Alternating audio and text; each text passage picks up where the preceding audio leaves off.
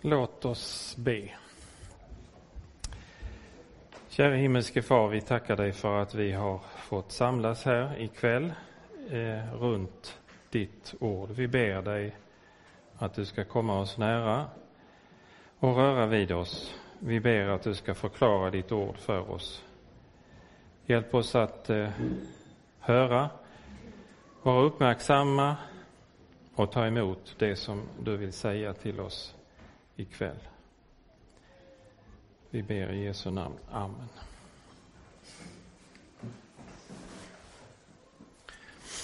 Jaha, den här predikan ska handla om eh, mission, eller snarare varför mission, eller vad som behövs för mission. Eh, och jag vill börja med att läsa ifrån eh, Matteus kapitel 28 verserna 18 till eh, 20 där vi finner missionsbefallningen. Då trädde Jesus fram och talade till dem och sa, åt mig har getts all makt i himlen och på jorden. Gå därför ut och gör alla folk till lärjungar. Döp dem i Faderns och Sonens och den heliga Andes namn och lär dem att hålla allt som jag har befallt er. Och se, jag är med er alla dagar till tidens slut. Alla folk ska göras till Jesu lärjungar, döpas och undervisas.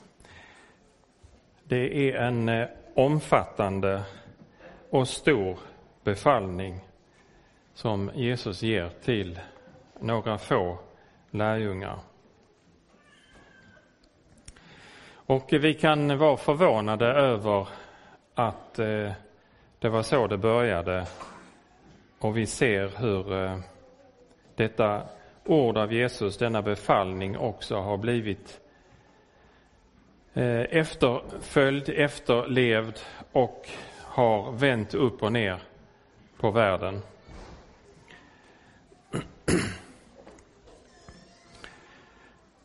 I det här uppdragets utförande så lovar Jesus att vara med. Eh, och det kan vi väl konstatera att han har varit. Enligt Luthers förklaring till den tredje trosartikeln är det ett uppdrag och en uppgift som åvilar den heliga Ande. Han kallar, församlar, upplyser, helgar, behåller och bevarar den enskilde kristne och hela kristenheten på jorden hos Jesus Kristus i en rätt tro. Det tror jag att eh, ni konfirmander har lärt er. Och eh, jag tror att det är många andra som också utan till. Eh, de elva som tog emot missionsbefallningen stod alltså inte ensamma utan Jesus i det här uppdraget. Även om Jesus inte längre skulle vara tillsammans med dem kroppsligen. Utan genom sin ande. Det hade Jesus redan före sin död talat om. Eh, och vi kan läsa om det på flera ställen. Johannes 14, 26.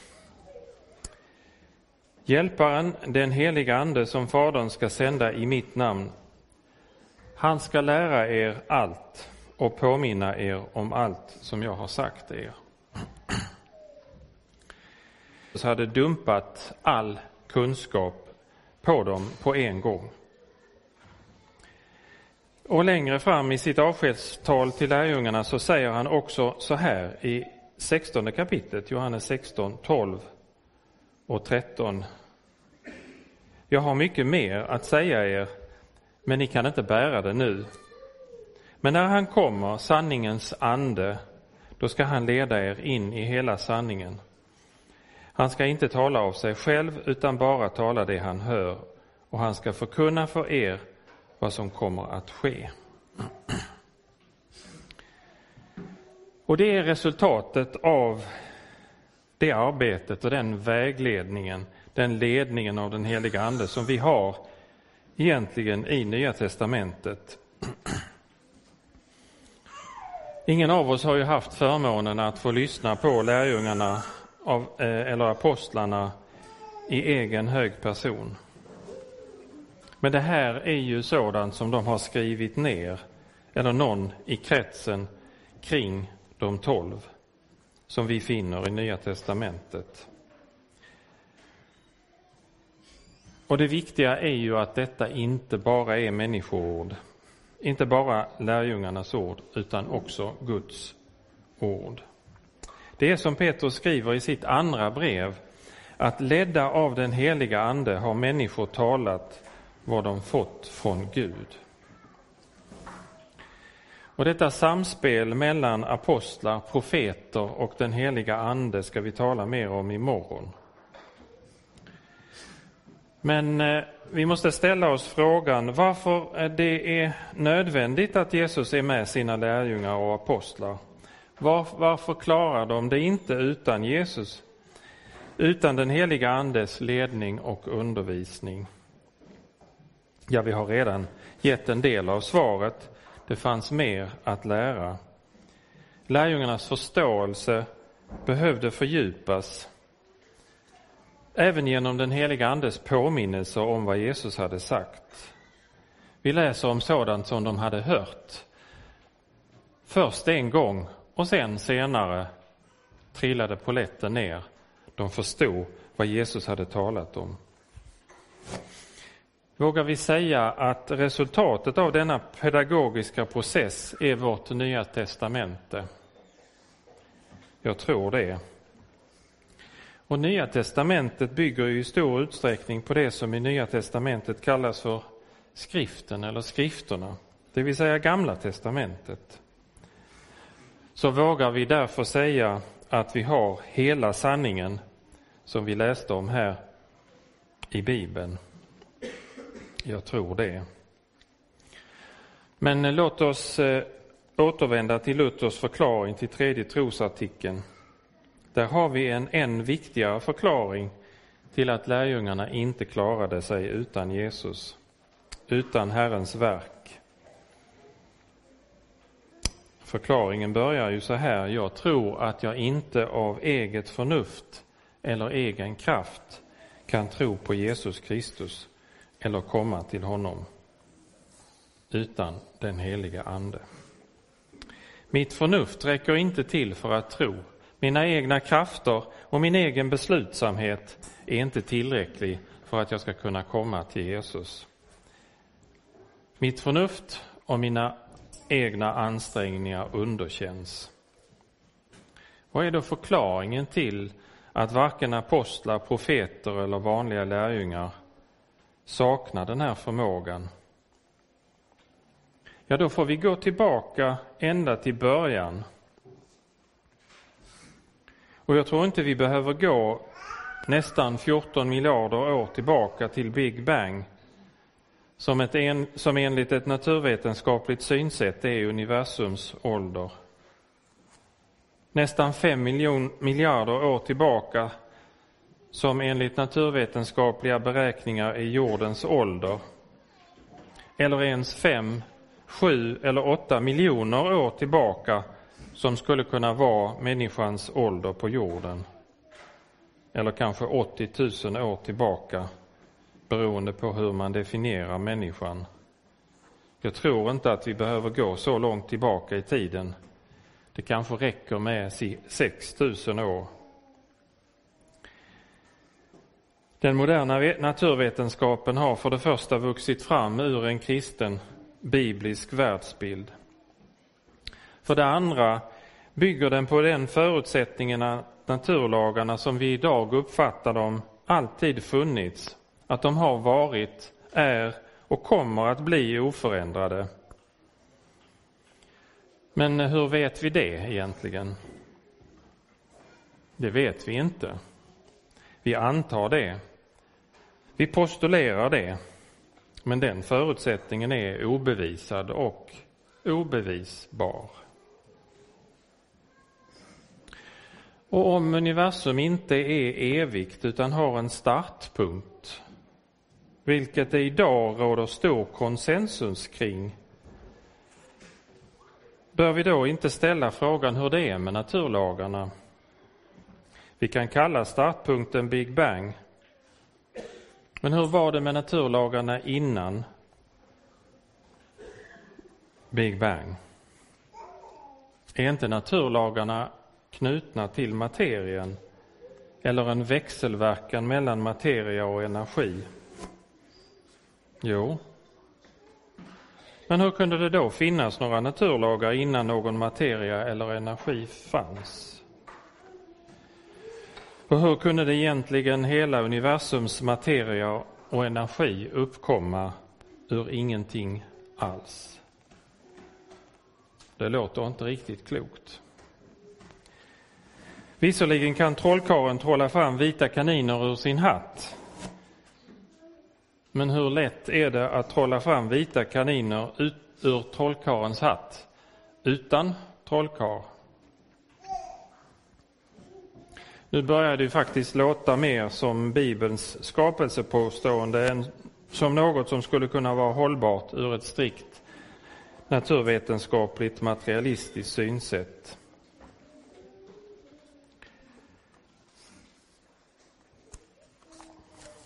Och det är ju så Bibeln börjar, Första Mosebok, vers 1 i första kapitlet. I begynnelsen skapade Gud himmel och jord.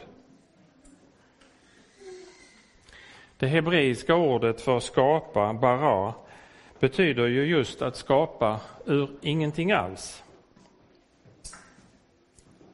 I begynnelsen skiljer Gud ljuset från mörkret, vatten från vatten, skapar grönska, örter och träd, sol och måne, fiskar, fåglar och andra djur och till sist människan.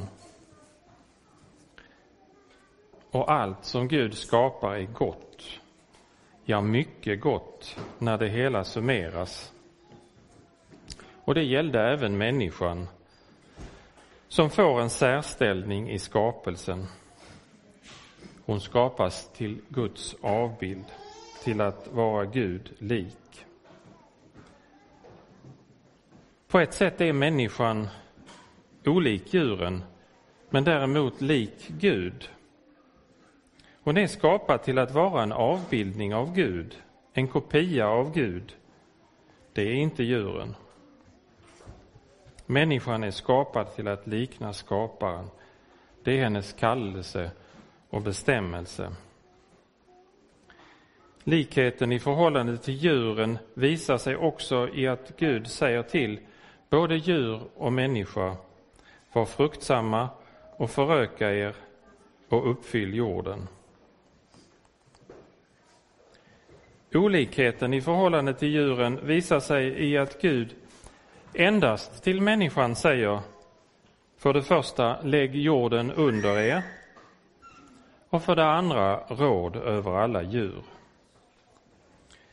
På dessa punkter är människan satt att istället likna Gud.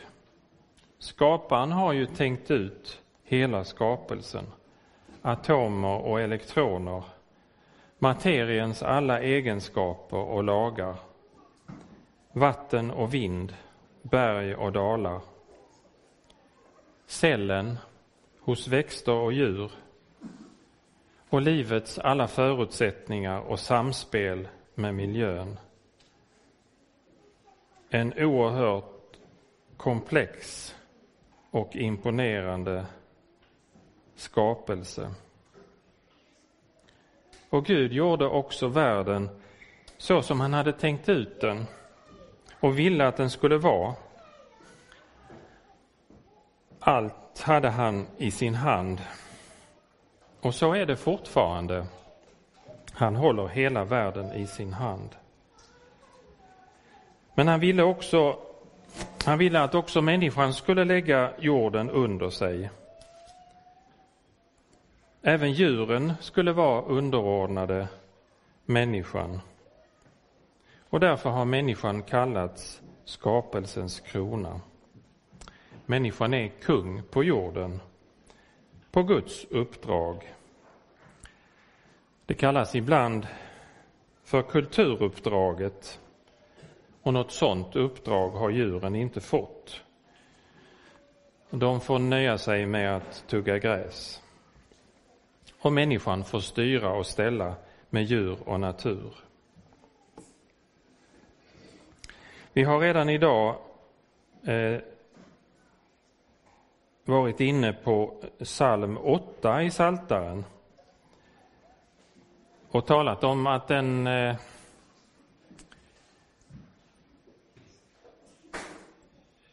upprepar eh, någonting av skapelsen.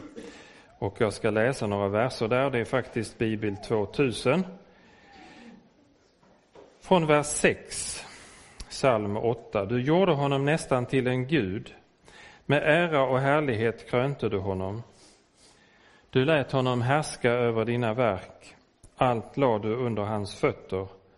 Får och oxar, all boskap och markens vilda djur, himlens fåglar och havets fiskar, allt som vandrar havets stigar. Herre, vår härskare, väldigt är ditt namn över hela jorden. Gud gjorde människan nästan till ett gudaväsen som det låter i 1917 års översättning för oss som var med på den tiden. Vår härskare, Gud, gjorde människan till skapelsens härskare. Och denna överordning kommer också fram i andra kapitlet i Första Mosebok, där mannen skilde det ena djuret från det andra genom att ge dem olika namn. Zebran skildes från hästen, grodan från paddan och katten från hunden. Därigenom la människan jorden under sig genom ordet, genom namnen, genom språket. Kanske har eh, några eh, hört Bob Dylan sjunga om det här, en liten sång med knorr som handlar om hur olika djurs utseende och rörelsemönster noteras och läggs till grund för namngivningen. Och det är också det som varje barn måste göra och lägga jorden under sig på ett sätt. Barnet måste lära sig namnen på djuren, hur de låter, hur de rör sig, vad de äter och så vidare. Barn behöver också själva lära sig hur man går och står och hur man hoppar och skuttar. De måste lära sig att läsa och skriva. De härmar och kopierar. De leker jorden under sig. Ett viktigt och spännande arbete.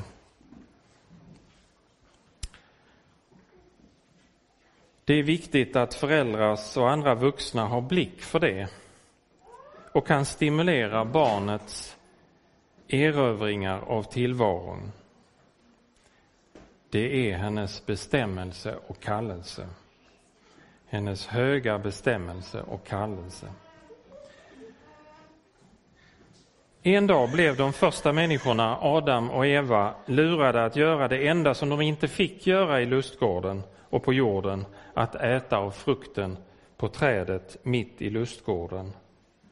Ormen, djävulen, ifrågasatte vad Gud sagt och fick människorna i fällan.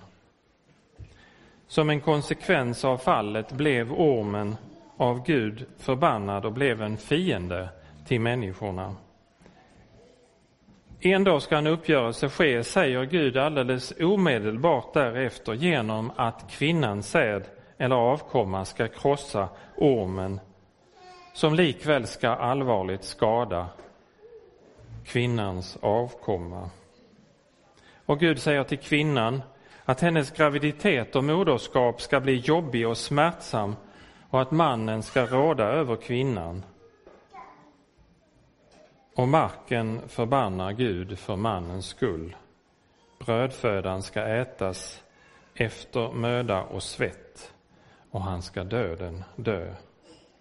Hela skapelsen blir skadad Upproret mot Gud som människorna ställt till med internaliseras i människan. Hon blir och förblir i sig själv upprorisk, olydig eller med ett bibliskt språkbruk hårdnackad.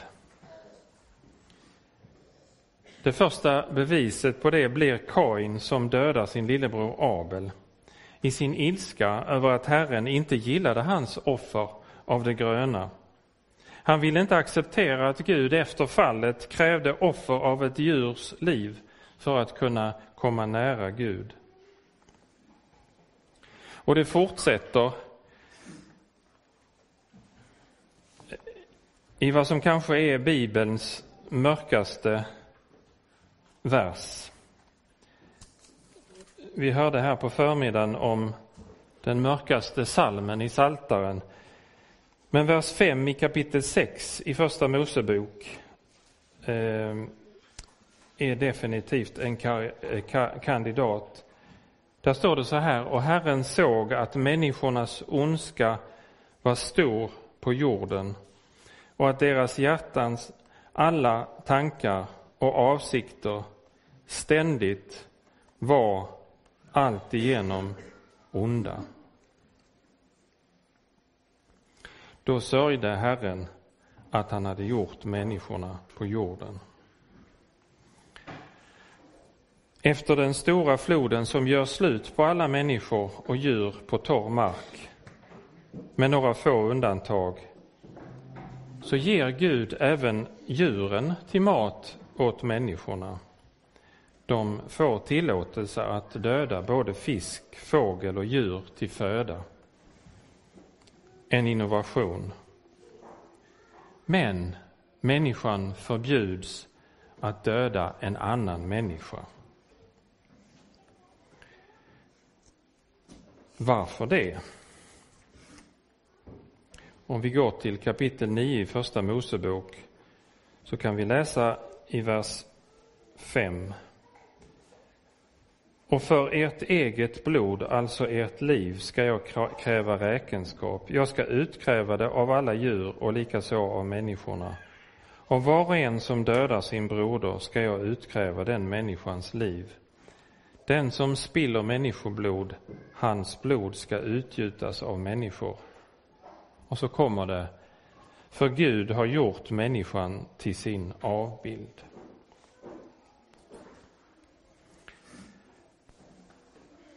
Och Gud ska själv inte någon gång mera utrota allt liv genom flodens vatten. Det är ett Guds löfte och ett tecken på det är regnbågen som vi såg igår kväll här över Vännäs. Regnbågen betyder alltså inte att sexualiteten kan utövas fritt efter tycke och smak utanför äktenskapets häng.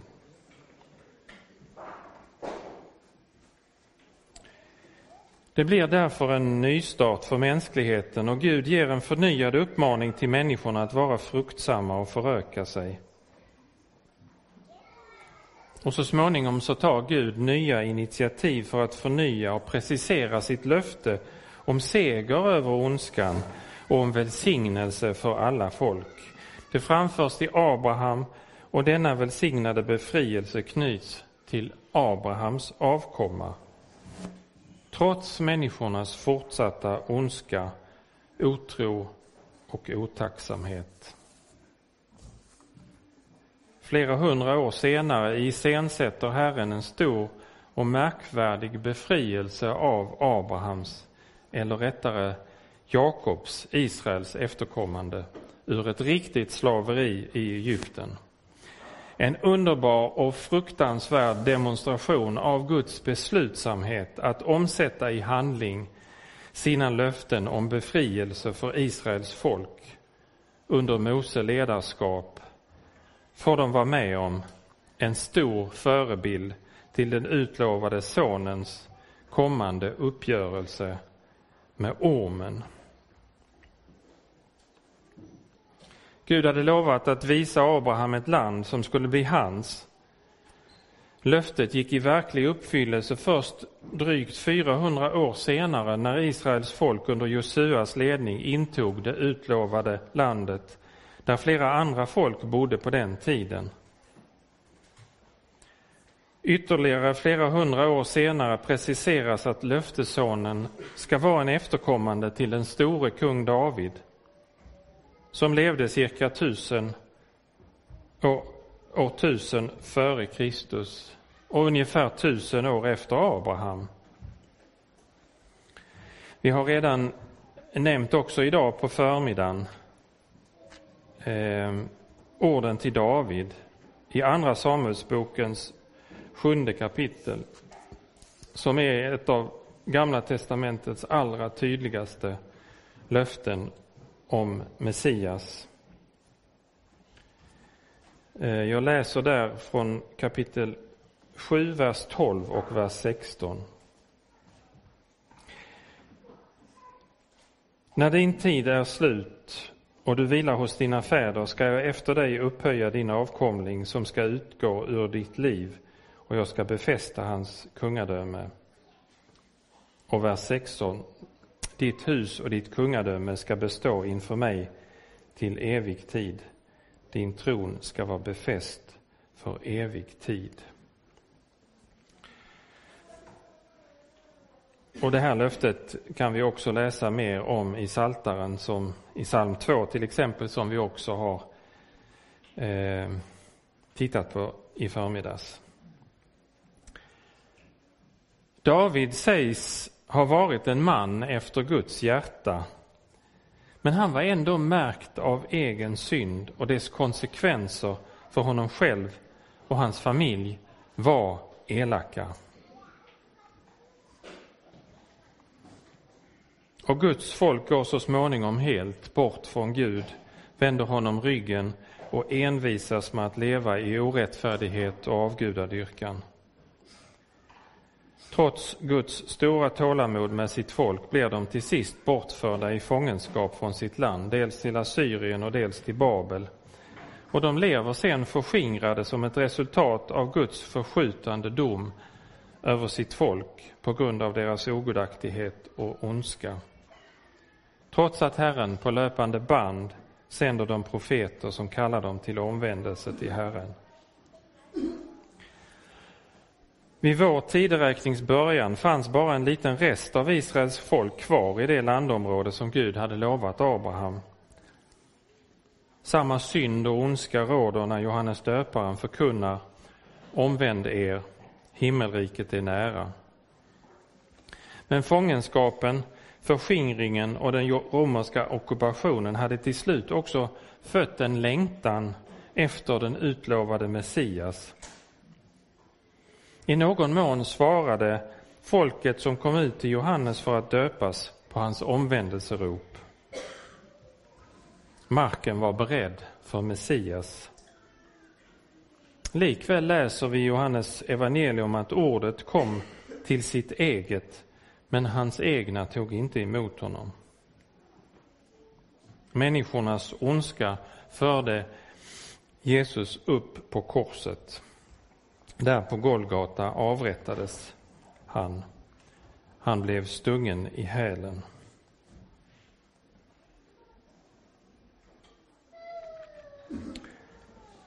Överallt där Jesus drar fram väcker han uppmärksamhet genom sina ord och genom de tecken han gör. Och överallt väcker han också motstånd och gensägelse. Marken är beredd för honom genom den Messias förväntan som verkar ha varit oerhört påtaglig och stark vid just den här tiden, till och med utanför Israels folk. Marken är beredd också genom Johannes döparens predikan. Ändå slutar det med att Jesus avrättas på det mest förnedrande sätt. Han spikas upp på ett kors. Han höjs upp liksom kopparormen i öknen som Mose satte upp för att rädda Israels folk från giftiga ormar. Och de räddades genom att se på den här kopparormen. Vi erbjuds räddning från synd och skuld genom att se på Jesus. Vi får göra precis som Johannes döparen sa. Se Guds lamm som tar bort världens synd. Johannes skickade ju sina lärjungar till Jesus och bad dem fråga honom om han var den som skulle komma eller de skulle vänta på någon annan.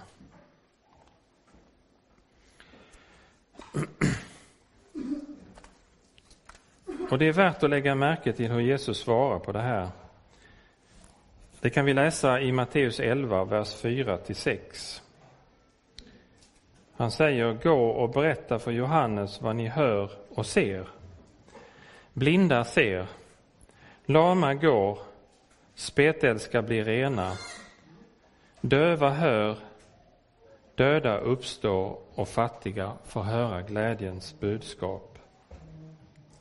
Salig är den som inte tar anstöt av mig. Jesus citerar här, eller egentligen ett eller egentligen flera ord om Messias i Gamla testamentet. Eh, och det ser vi om vi läser i Jesaja 35.5 till exempel. Där det står så här, då ska de blindas ögon öppnas och de dövas öron upplåtas.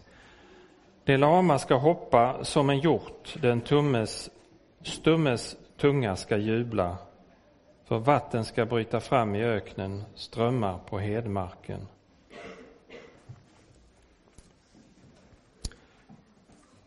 Och likaså i Jesaja 61, vers 1 och 2. Herren, Guds ande, är över mig, för Herren har smort mig för att förkunna glädjens budskap för de ödmjuka. Han har sänt mig att förbinda dem som har förkrossade hjärtan, att utropa frihet för de fångna och befrielse för de bundna, att förkunna ett nådens år från Herren.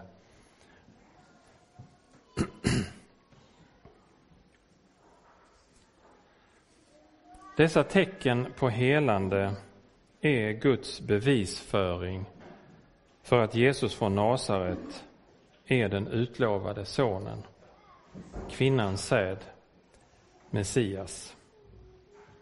Som Johannes skriver i sitt evangelium i slutet, kapitel 20.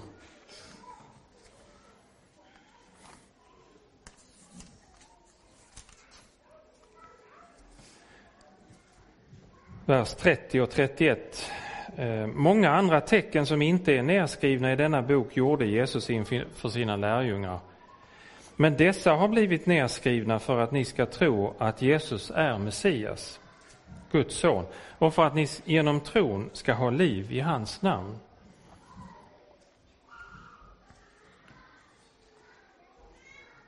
Genom att läsa de åsyna vittnenas berättelser om Jesu under och tecken är tanken att vi ska bli övertygade om att Jesus är Messias. Det är Johannes avsikt att vi ska komma till tro på det. Och det kan vi inte göra utan Guds ord, utan den heliga Andes arbete. Det är Guds ord som är medlet, nådemedlet, som används av Guds ande för att väcka tron hos oss och låta den växa och bevara oss i tron på Jesus Kristus, det vill säga Jesus Messias. Men varför är det så svårt för oss att komma till tro utan ordet och utan Guds ande? Ja, det är inte bara så att Jesus gav blinda sin syn, döva sin hörsel, döda liv fysiskt, kroppsligt det är ju naturligtvis också en bild av människan som fallen. Hon är blind. Hon är döv. Hon är död, andligt sett. Hon är förlorad utan Jesu hjälp, utan Jesu ingripande. Du är blind, jag är blind, utan Jesus och hans ord, utan den heliga Ande, utan att Fadern drar, som Jesus säger i Johannes 6, 44. Du är döv, jag är döv. Du är död, jag är död. Sådant är läget för oss människor. Men varför är vi blinda, lama, döva och döda? Johannes, lärjungen och aposteln, skriver att Jesus säger till Nikodemus och då är vi, får vi gå till Johannes 3 eh, och jag läser därifrån vers 19. Ljuset kom in i världen men människorna älskade mörkret mer än ljuset eftersom deras gärningar var onda. Den som gör det onda hatar ljuset och kommer inte till ljuset för att hans gärningar inte ska avslöjas. Så länge vi inte kommer till Jesus med vår synd, erkänner den, ångrar den och bekänner den, så kommer vi att vara kvar i mörkret.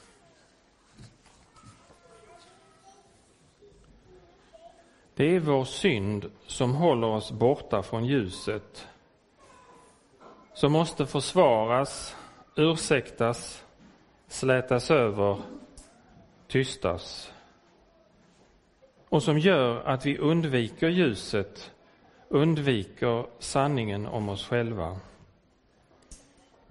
Och så länge vi håller oss i mörkret kommer vi inte heller att kunna se något det kan vi förstå. Att komma till ljuset är smärtsamt för oss därför att vi får syn på våra fläckar, vår spetälska, vårt svek, våra elaka tankar och vår elaka vilja.